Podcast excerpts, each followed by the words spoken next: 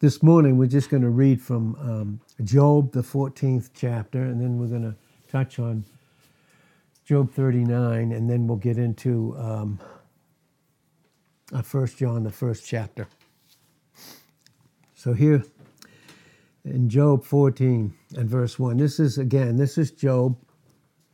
He's in the middle of his trial, and the, and the majority of those think that this was this couldn't have been more than nine months, every single thing that happened to Job. And he's in the middle of this, and you, you can read those uh, 13 chapters before. But in verse 1, it says this Man that is born of a woman is of few days and full of trouble. The Hebrew says that short days. So we all have a, a measure of days. Verse 2 says, He comes forth like a flower and is cut down. He flees also as a shadow and continues not. And do you open your eyes upon such a one and bring me into judgment with you? He's speaking, he's speaking to God. And then he asks this Who can bring a clean thing, or clean anything, out of an unclean? And he makes this statement, not one. That's a natural man, isn't it? Right? Everything's impossible with him. Verse 5 Seeing his days are determined, we all have a determined amount of days. Seeing his days are determined, the number of his months are with you. You have appointed his bounds that he cannot pass. Turn from him that he may rest, till he give, till he will accomplish as a hireling his day. But now in verse 7, but for there is hope of a tree. Remember how uh, recently uh, God shared the word with us about Mark chapter 8, verses 23 to 25. He asked that man, he said, What do you see? He said, I see men walking as what? Trees. And then he healed him, touched his eyes, and then he said to him, Now what do you see? He said, I see what? Men as what? As they really are. But here it says, For there is hope of a tree, if it be cut down, that it will sprout again, and the tender branch thereof will not cease. And of course, this is referring to Christ himself, without any question about that. Though the root thereof wax old in the earth, and the stalk thereof die in the ground, yet through the scent of water it will bud, and will bring forth boughs like a plant. But man dies and wastes away. Yeah, the Bible makes that clear to us, even about us who are in Christ. And we know that in 2 Corinthians 4, verse 16, our outward man is what? Perishing, but the inward man is what? It's being renewed day by day. So man in his outward wastes away. Yea, man gives up his spirit and where is he? As the waters fail from the sea and the flood decays and dries up, so man lies down and rises not. Thank God that's only to our old bodies in Christ. We get these brand new ones in Philippians 3, verse 21. Till the heavens be no more, they will not awake nor be raised out of their sleep. Oh, that you would hide me in the grave that you would keep me secret until your wrath be past, that you would appoint me a set time and remember me. Verse 14 If a man die, here's the question if a man die, will he live again? Will he ever experience life? All the days of my appointed time will I wait till my change come. So we see there in this beauty here, we see this. This was a question in Job's day. That was a question that he had. But in that question, it was a statement. What was it? It was a statement of impossibility being only made the stronger by the question that he asked, the very form of that question that he asked. And even though there is, and we see this, we can even see it. Thank God, as we, the, the Bible's been making clear to us, and God's been making clear to us here this morning, that in Romans 8, verse 9, we have the flesh in us, but we're not of it. Thank God. We have that flesh that's in us. And that flesh that's in us, in that flesh, what do we recognize? Well, we recognize in that flesh that reveals itself is there's there's evil in that. But is that who we are? Not thank God for us, it's not who we are.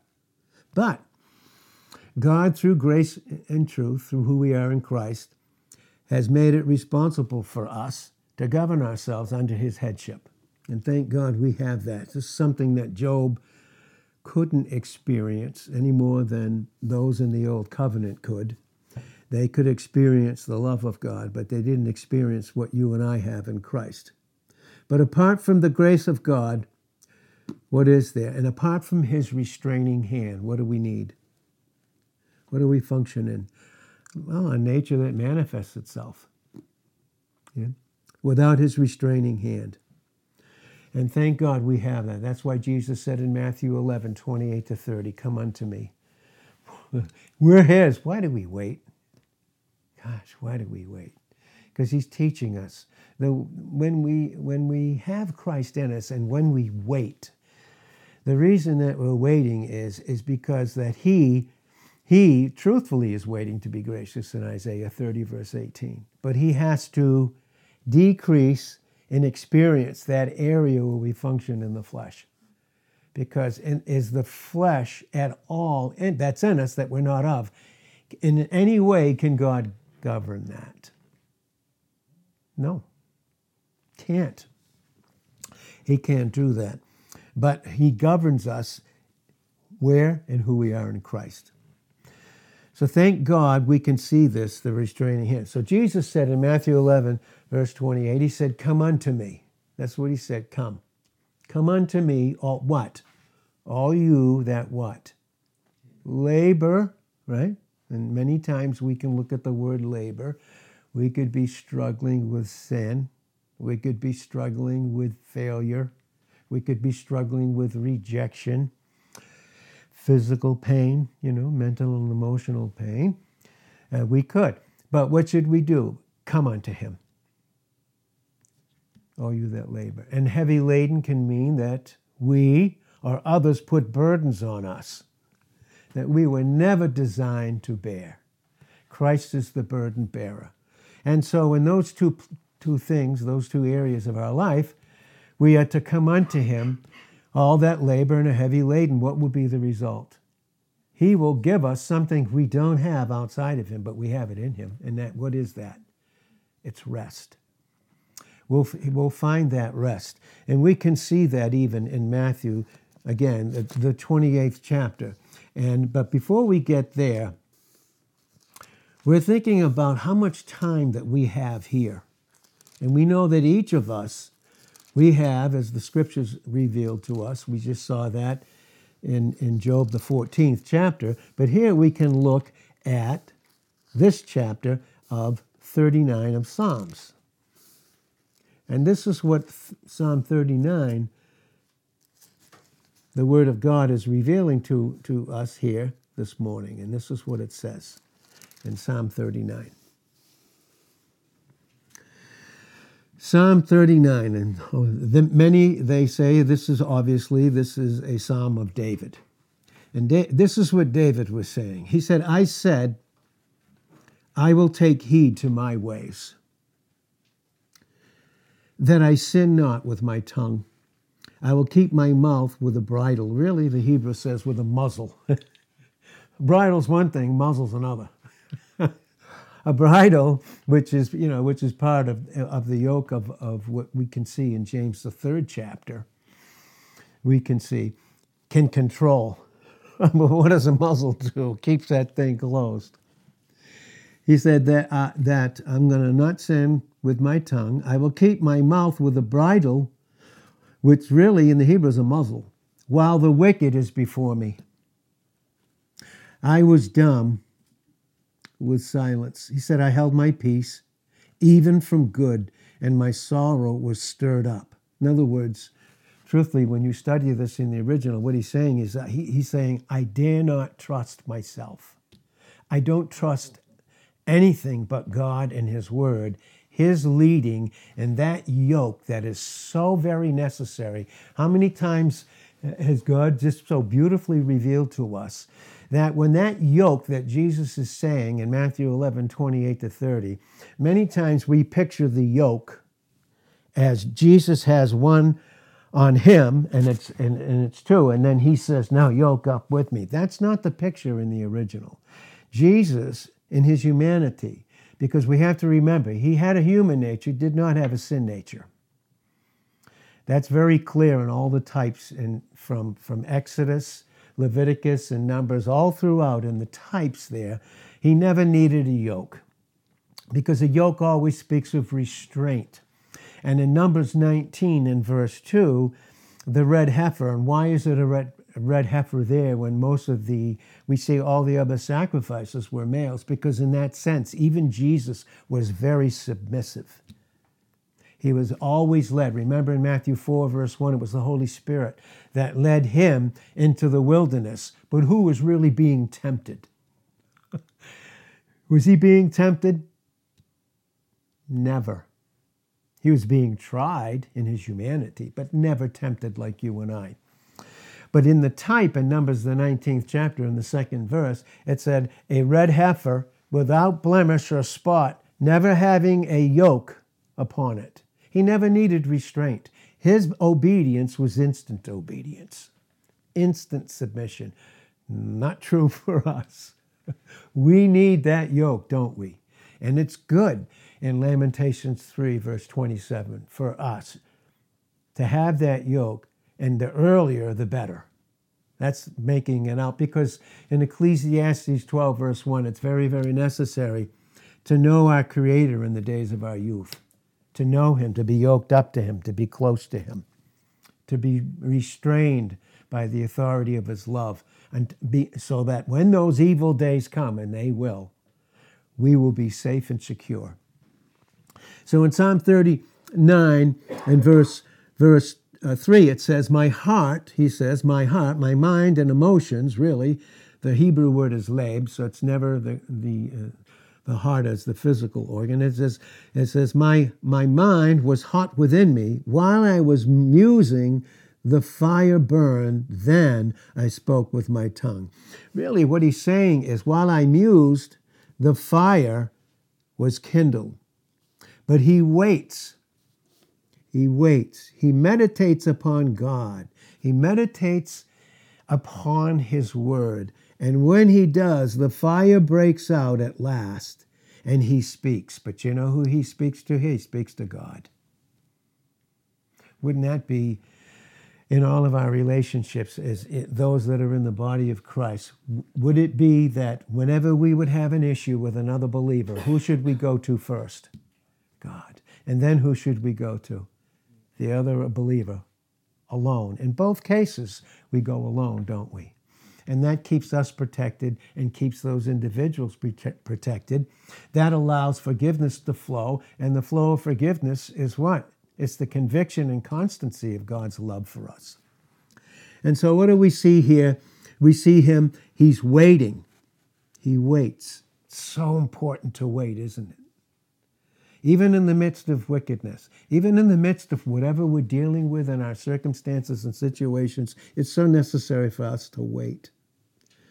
Because God's going to reveal something to us. And this is something we constantly, something I constantly, and as I get a little older, I'm heading for the big six nine. I still can't believe it. It's like I woke up this morning and I was 69. Okay. Verse 4 Oh Lord, Lord, make me to know my end and the measure of my days. Boy, when I look back, and when God teaches me to not look back, because there is no condemnation and accusation from Him coming towards me, but when I look back in the conviction of His love, I look back and say, God, please, give me a few more days just for you to be glorified. Christ to be glorified in me, and for me, as I'm blessed, to be a blessing to others. Lord, make me to know my end, how close I am. And the measure of my days, what is it? That I may know how frail I am. Boy, I'll tell you one thing. You don't feel it as much when you're young, but you talk to us older folk here, and let me tell you something. We're learning that continually.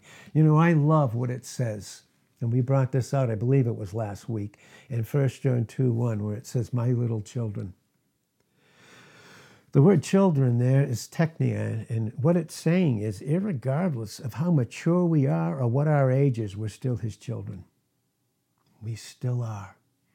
And in any local assembly in 1 John 2 12 to 14, there's going to be babes, young men, and spiritual dads. But we're all his children. We don't replace each other. from those particular places, we don't reverse the order in council. It goes from the spiritual dads by his pure grace and truth uh, to, the, to the young men and women and then to the babes in that sense but we're all his children, and we all need to know how weak we are and frail we are. We're frail. We are totally frail in him. Thank God. And boy, do we need to know that continually. Don't we? Behold, in verse 5, you've made my days as a handbreadth, and my age is as nothing before you. Truly, every man at his best state is altogether vanity. And the Hebrew says, even the man who's most stable compared to the eternal God is what? is still so frail. No wonder it says in 1 Corinthians 8 2, none of us, I don't care who we are, none of us know anything like we ought to. That's not negative.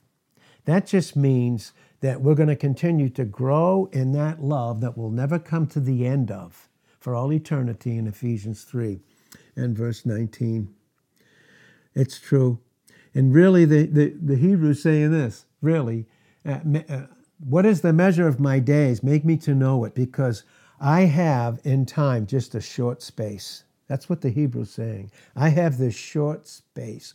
What is this time? The average lifespan in Psalm 90, verse 10, average is three score and ten, 70, and if by reason, 80. I know a couple of a couple of precious young ladies that have exceeded that three score and ten, and they're inside these phones. and and boy, boy, I'll tell you the wisdom that they that God has given them for us. It's so incredible, and we're so thankful for that for each portion too. And uh, but then, if by reason eighty, then it says, and we're cut off, and we fly away. absent from the body. Yay!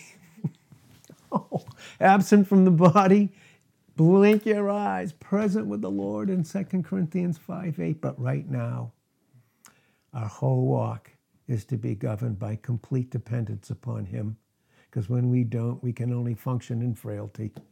2 Corinthians 5 7. Listen, we walk by faith always, not by sight. We are not to be our own interpreters. We're not to be our own theologian or scholars. There's only one. That's why, honestly, as far as I know, there's only one scholar on the Word of God, and that's the Holy Spirit. And we all have Him. When we submit to Him, He makes known to us things that otherwise we cannot know. We all have that unction in 1 John 2.20. We all have received that anointing in 1 John 2.27 that we can know these things.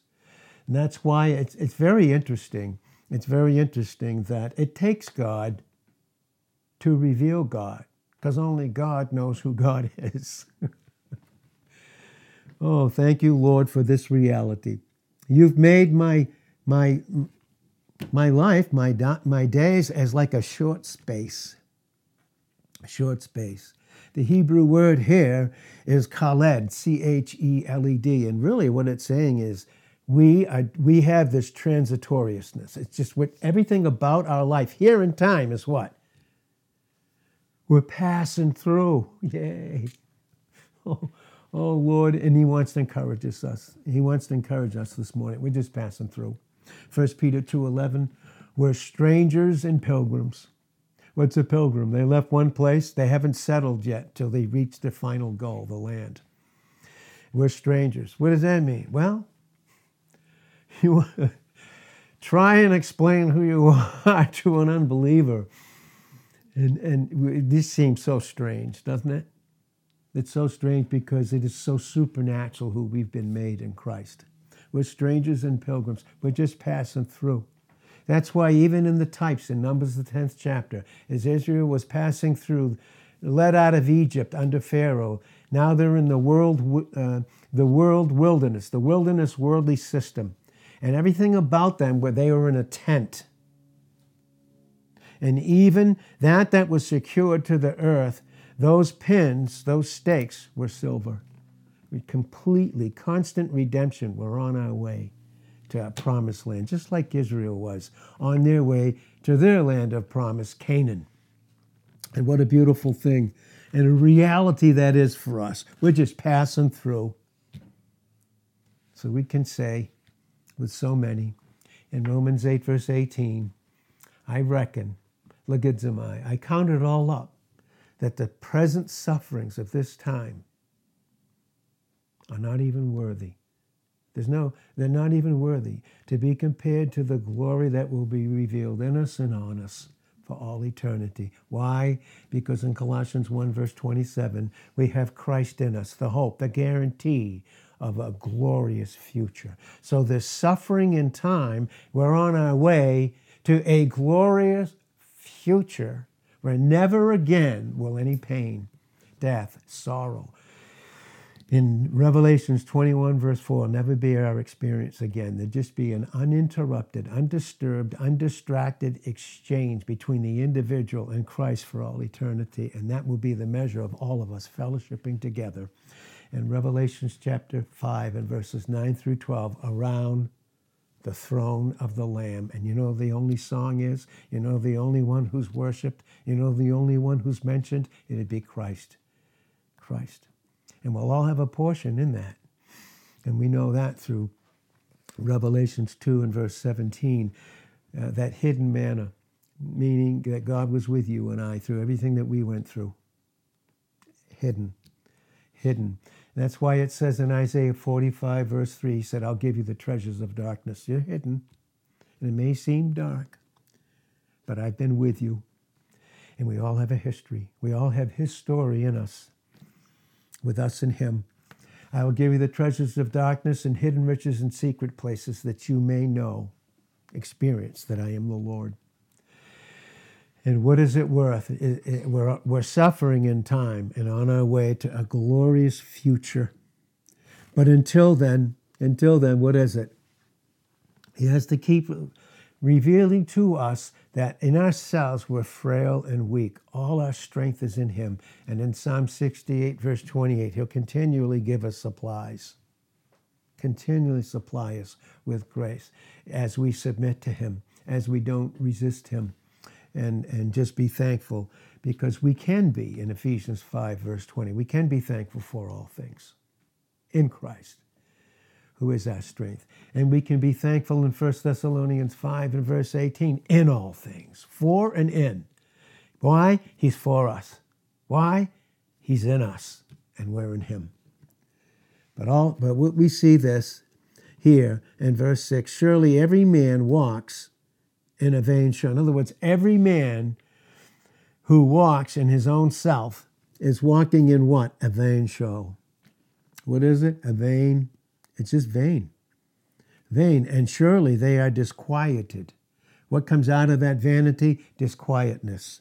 Disquietude is what it says. And knows not what. And then he heaps up riches. Notice that? He heaps up riches and knows not who will gather them. You know why? He's not taking them with you. He's not taking them with him. Nope. We have treasure. You know what our treasure is? In 2 Corinthians 4 7, it's Christ in us. Christ in us. We have that, that treasure that Christ is in these fragile, frail clay jars, because we were, can you picture Christ in his pre incarnate state? He's forming the body of Adam out of the dust, the clay, the red clay, Adam, red, red man, forming it. Dust. He breathes into him the breath of lives. And man becomes a living soul. Look what it says. He heaps up riches and knows not who will gather them. And now, now, Lord, What am I waiting for? What am I waiting for? Well, I tell you, our hope is in Him. Our only hope. You see that in Romans, the eighth chapter. Look at verse 23 to 28. Thank God. All creation is groaning and travailing, waiting for the manifestation, He who is our hope. Everything, even the even creation is, is crying out. All creation is crying out, waiting for their precious Lord. What do I wait for? What do we wait for? Because when we don't wait for Him and trust Him and put all our cares at His feet, because He's the burden bearer in Psalm 55 and verse 22. Cast your burden, your frailty, upon the Lord. Result, He will sustain you. He will never look. He will never allow those whose righteousness is Christ to be moved. Never. Because he's the burden bearer in 1 Peter 5, verse 7. We cast all. All what? Our care. You know why? Because we weren't built to carry them. We ha- our frame is dust in Psalm 103 and verse 14. But as we see this, we either walk in who we are in Christ, and to do that, we need a yoke. We do need to be yoked up to Him. Because if not, it'll be vain, vanity, habal in the Hebrew, H A B E L, habal, and it means just breath. Man is literally, the Hebrew says, man is just like a puff of breath, and then gone. what is our life in James 4, verse 14? It is but a vapor. then we're gone. Aren't we something? Boy, what we can make of ourselves. Oh, Lord, deliver me, please, Lord, from vanity. From vanity, because it's what it, that word van habal in the Hebrew is idol. And it's from that Hebrew word habal. And what is it? It means to be vain in act, word, or expectation. Just think about that. Where does our expectation come from? No wonder it says, and that's what he was teaching the psalmist, David, in Psalm 39. My soul, wait you upon who? Him. For from him comes my what? My expectation. When he's my expectation, no matter how weak I am, Psalm 62, verse 8 tells me that I can trust in him when? At all times. Wouldn't it? Isn't He the greatest one, the safest one to pour out all our troubles? Because He'll never judge us, never accuse us, never reject us. Pour out your hearts unto Him. That's what it says. You can trust in Him at all times, through everything, because we're just passing through. And while we're passing through, we're just trusting Him. Another opportunity, another weakness another listen another failure and thank god failure is included in the plan of god but never in the final outcome thank you god for that you stick around long enough and you'll see that and uh, so thank god for that but you know what else vanity means too it means to lead astray that's why we need this yoke of restraint because we can be so led astray. And when we are, what do we experience? Emptiness. We, everything is transitory. When we, we, we mentioned it the other day, we have these random thoughts. And God's one thought, his full thought, is his son, is Christ. And we all have that, don't we? But when it says this, they, they, they walk in a vain show. Really, you know what it's talking about here? It's they walk in a vain, empty image. That's what it's saying. We have a proper image, each of us individually. Again, Revelations 2, verse 17 goes into that. We all have a specific image in Christ. We all have that. But when we don't function through restraint and through being governed in Galatians 5 and verse 16 by the Holy Spirit, when we don't, what are our thoughts? What are our thoughts? They're transitory, they're purposeless, they're meaningless. And the idol, what is the idol? That which is what? Unsubstantial. There's no substance in it. No wonder it says in Hebrews 11 1, faith is the substantiation, the substance of things hoped for, the evidence not seen. Does faith mean I don't have evidence and I trust God without evidence? You can't trust Him if you don't have evidence. So our faith is established on the most certain eternal facts about who Christ is in us and who we are in Him. And we have that, thank God. So instead of wandering, no wonder the psalmist said in Psalm 119, verse 67 Before I was afflicted, I went astray. Boy, our little vessels, these little puff dust. Do you imagine? I just, some days, honestly, I just feel like I'm working around, I'm working around like a piece of dust. You ever see those dust balls? In those corners when the guy comes to take your refrigerator out. Oh, didn't get behind there. See all the little dust balls, and you look at all the stuff that gets attached to that.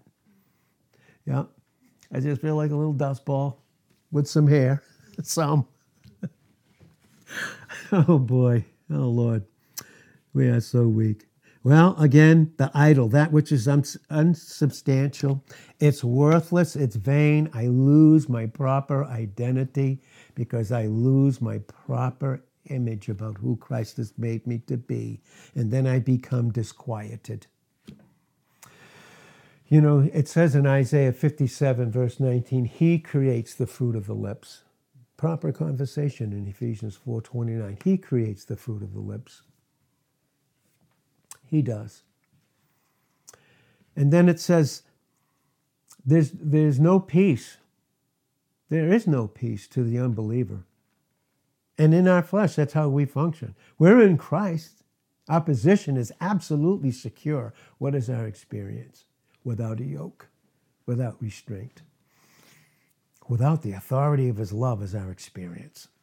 We become our own authorities. When we do, we become our own interpreters. We'll even interpret the scriptures apart from him. And that's even in 2 Peter 1.20. No wonder it says the scriptures are to be of no private interpretation. We'll do that. I can do the moment I'm in the flesh, that's what I'll do. Instantly. Without that yoke of restraint. I'll become disquieted. Hama, H A M A H, Hama in the Hebrew, and it means to make a loud noise. Right? You used to hear this all the time. You should make your complaint loud enough. I forget that the squeaky wheel. How does that go? Yep, there it is. You got to squeak. Boy, we can squeak, can't we? we can squeak. But to make a loud noise, okay? It's to be in great commotion or tumult, and then we begin to rage and war. Moan. no wonder it says for us in Christ, Philippians 2, verse 14, do all things without what? Murmuring. What's murmuring? or disputing. Now they're outward. Why? We need to learn restraint. We need to learn we can't do a single thing without Him. Because in Philippians 2, verse 12 and 13, and there are no chapters and verses in the original, it just flows very beautifully. But uh, in Philippians 2:12, work out your own salvation. That's not, not the day you just got born again. That's your whole Christian life. Work out your own salvation with a reverence and a trembling. Why? For it is God which works in you both to what? Will and to do of his good pleasure. So I may have a free will, and that's something we that God was revealing to us last week. There's two things he didn't take away from Adam. There's two things he didn't take away from a single human being. He didn't take away free will, and he didn't take away the fact that we're weak. and thank God when you and I are weak and we submit experientially to the reality of our proper image in a proper position that we have that's immovable, we experience the, the strength of his grace. Joel 3.10 and 2 Corinthians 12 and verse 9. And we are so thankful for those things. Because I'll tell you, when we get led astray, and we make loud noises because we don't think we're getting things met in us, then what? We become susceptible to all these lust patterns, to all this, because all behavior is what? Is caused. And with every cause, there's what? There's an effect. And then that's where these addictions and idols, these worldly things that are in the world, and we said this about addictions. And listen, if you're, how many are breathing today? I am. We're addicted to something. No, I don't like that. I like coffee. I'm not addicted to it. I just have to have it every morning or else. Oh, okay. Don't have to have it, but I choose to. But thank God, as, as, as we can see, and we'll just wrap this up this morning in Matthew, the 11th chapter. Again, we'll just, just touch on that and we'll, we'll end this. Uh, Matthew 11. And we'll see uh, the reality of these things. And again, these are these are kingdom teachings, but there's still things that we glean out of them that are absolutely correct about us. So again, Matthew 11, 28 to 30, come unto me, all that labor and are heavy laden. And when you do, here's the promise I will give you rest.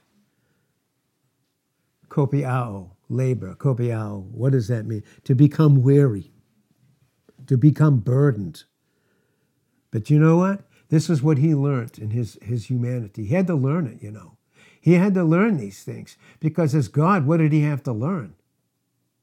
But in his humanity, to become the sin sacrifice to his Father and for us without blemish or spot, he had to learn these things.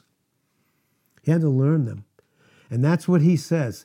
Who's speaking this to us? Okay? Who's saying this to you and I? This only patient witness of love. Who's witnessed his love more than Jesus Christ? Even in his humanity, he witnessed that love. That's what the yoke is. It keeps us yoked up to the authority of his love. That's what it does. And then finally, we can continue to have fellowship. And that is literally what it's saying here in First John. And we'll close that with this. First John, the first chapter. This is what we have. This is what is ours in Christ. And we don't have to live like the natural man's viewpoint. If you want to know the natural man's viewpoint, you read the book of Ecclesiastes. It starts out in Ecclesiastes 1 1 and 2. Vanity, vanity, all is what? Vanity. Who was that speaking that? Solomon. Edwin, what was his worth financially today? Nine trillion. Nine trillion dollars. And with all of that, what did he say? Could he have enough money? Did he have enough women? Fact of the matter is, you read that. Portion in this life, Ecclesiastes 5, 17, 18. A wife, Ecclesiastes 9, 9. Boy, we have so much more. What do we have? This is what we have here in 1 John chapter 1. And we can see that, and we'll read that in 1 John 1. This is what we have. And when he brings this out, and we'll have to stop short of this because we're getting a little winded here. But in 1 John chapter 1, 1, it says, That which was from the beginning. Now he's going way back. When he wrote 1 John, the Holy Spirit through him, 1 John 1 1, he's going back to John 1 1. Some have said, well, you know, what's the oldest verse in the Bible? It's not Genesis 1 1. In the beginning, God created, because that's time. No. In the beginning, the Word. That's eternity in John 1, verse 1. Why would he ever? You imagine him choosing to come out from that? 1 John 1, verse 1. In the beginning, the Word, and the Word with God. Remember, we talked about that word with is pros, P R O S in the Greek, and li- literally what it means. Here's the Father and the Son with this eternal embrace of an exchange of a love, an affectionate love that nothing could disturb or distract. And he would come out of that, put on humanity. But yet, still, never leave the bosom of the Father Deity's deity, can't be separated, Father, Son, and Holy Spirit, but would put on humanity. Wow. I have to question how much he loves me, right? Oh Lord. Forget those questions. In that which was from the beginning, which we have heard, which we have seen with our eyes, which we have handled, eh, which we have looked upon and our hands have handled, of the word of life. For the life, that life that was way back in eternity, that was in eternity, put on humanity in John 1, verse 14, it was manifested. And we have seen it. We have the privilege to see it this morning, to see it. And we can be the, the, those that bear a godly testimony, a godly witness in the courtroom of God's justice, and show unto you and to each other that eternal life, which was with the Father, but is now manifested through his humanity unto us. And that which we have seen, and you have to see it, experience it first. Then you submit to it and hear. We declare, we manifest this unto you, that you also may have fellowship with us. And truly, our fellowship is with the Father and with his Son, Jesus Christ. And these things write we unto you, that your joy may be full. He's talking about that joy, that joy that he spoke about back in, in John the 15th chapter, in verses 3 to 15, uh, 11, 11 to 15, that joy, the joy that's the Father's revealed in us, that your joy may be full, because this is the whole message. This is the message, because the message is the life, and that's Christ. See, the scriptures has Christ as its theme from Genesis to Revelation. We used to hear this uh, back in the 60s and the 70s. You mean to tell me you're preaching Jesus only? Oh, you wouldn't have Jesus without the Father, and you certainly wouldn't have him without the Son, because they all participated in him. We see that even in, in Matthew 3 in verse 16 and 17, when he began his three and a half year public ministry. You heard a voice from heaven, the Father's voice. There's Jesus Christ truly God and truly man, and then the dove in the form of the Holy Spirit. They're all right there. And boy, we're complete in him, aren't we? Boy, we're so complete. In Colossians 2:10. And so, but this is not the beginning that we see here in 1 John 1, verse 1. No, not the first beginning. Not that first beginning. No, no. What was our first beginning? What was our first beginning? All of us. What was our first beginning? We were created in what? In sin and in iniquity did our mother bring us forth. In Psalm 51 and, and verses 4 and 5, verse 5. That was our beginning. This beginning is our new beginning. It's about who we are in Christ. That's why we need to be so yoked up to Him. So we don't function. And, and it is a lie. Are we in the flesh before His sight in Christ? We're not. You're not. I'm not. We're not to know any man after the flesh. Those that are in Christ, we're not to. We're not to treat each other after our failure. We're not to condemn or accuse one another because in Romans 8 1, there is no condemnation to them that are in Christ. Rest of that verse is not in the original. The only original in 1 Corinthians 8, verse 1, according to the Koine Greek New Testament, I don't care what translation you look at, Okay, you're going to see it very clearly. There's no condemnation to them that are in Christ. Period. Whether we walk in the flesh or walk under the government of the Holy Spirit, God is not condemning us because He did that once in Christ on Him with our sins upon Him, and He'll never do that again. We just need a yoke to be yoked up to Him, to have His proper view of us so that we are his view becomes ours. His view of us his one thought of us is jesus christ. It's either that or what? Vanity. I've had oh, I, I, every time i think i have i've had enough of that i see how much more i need to not have enough of that and but thank god i'm never going to and you're never going to ever come to the end of this love that will never come to the end of in Ephesians 3:19. Will never come to the end. His love passes what? Knowledge. You know what that means? We'll never come to the end of it. At times we come to the end of it here because we function in the vanity of the flesh. It still hasn't ended for us. Okay? We have this new beginning. It's constant. We have that eternal life in 1 John 5:11. We have that. We have his view of us proper view. That's why we need to be restrained. Amen. Thank you, Lord. Thank you, Father. Thank you, who you've made us to be. in the reality of your Son. Because that's what it means to walk in vanity in, a, in, a, in an image that's not of you. It literally means an unreality. There's something false. There's nothing false about who Christ is in us, in who we are in Him. Nothing. Nothing.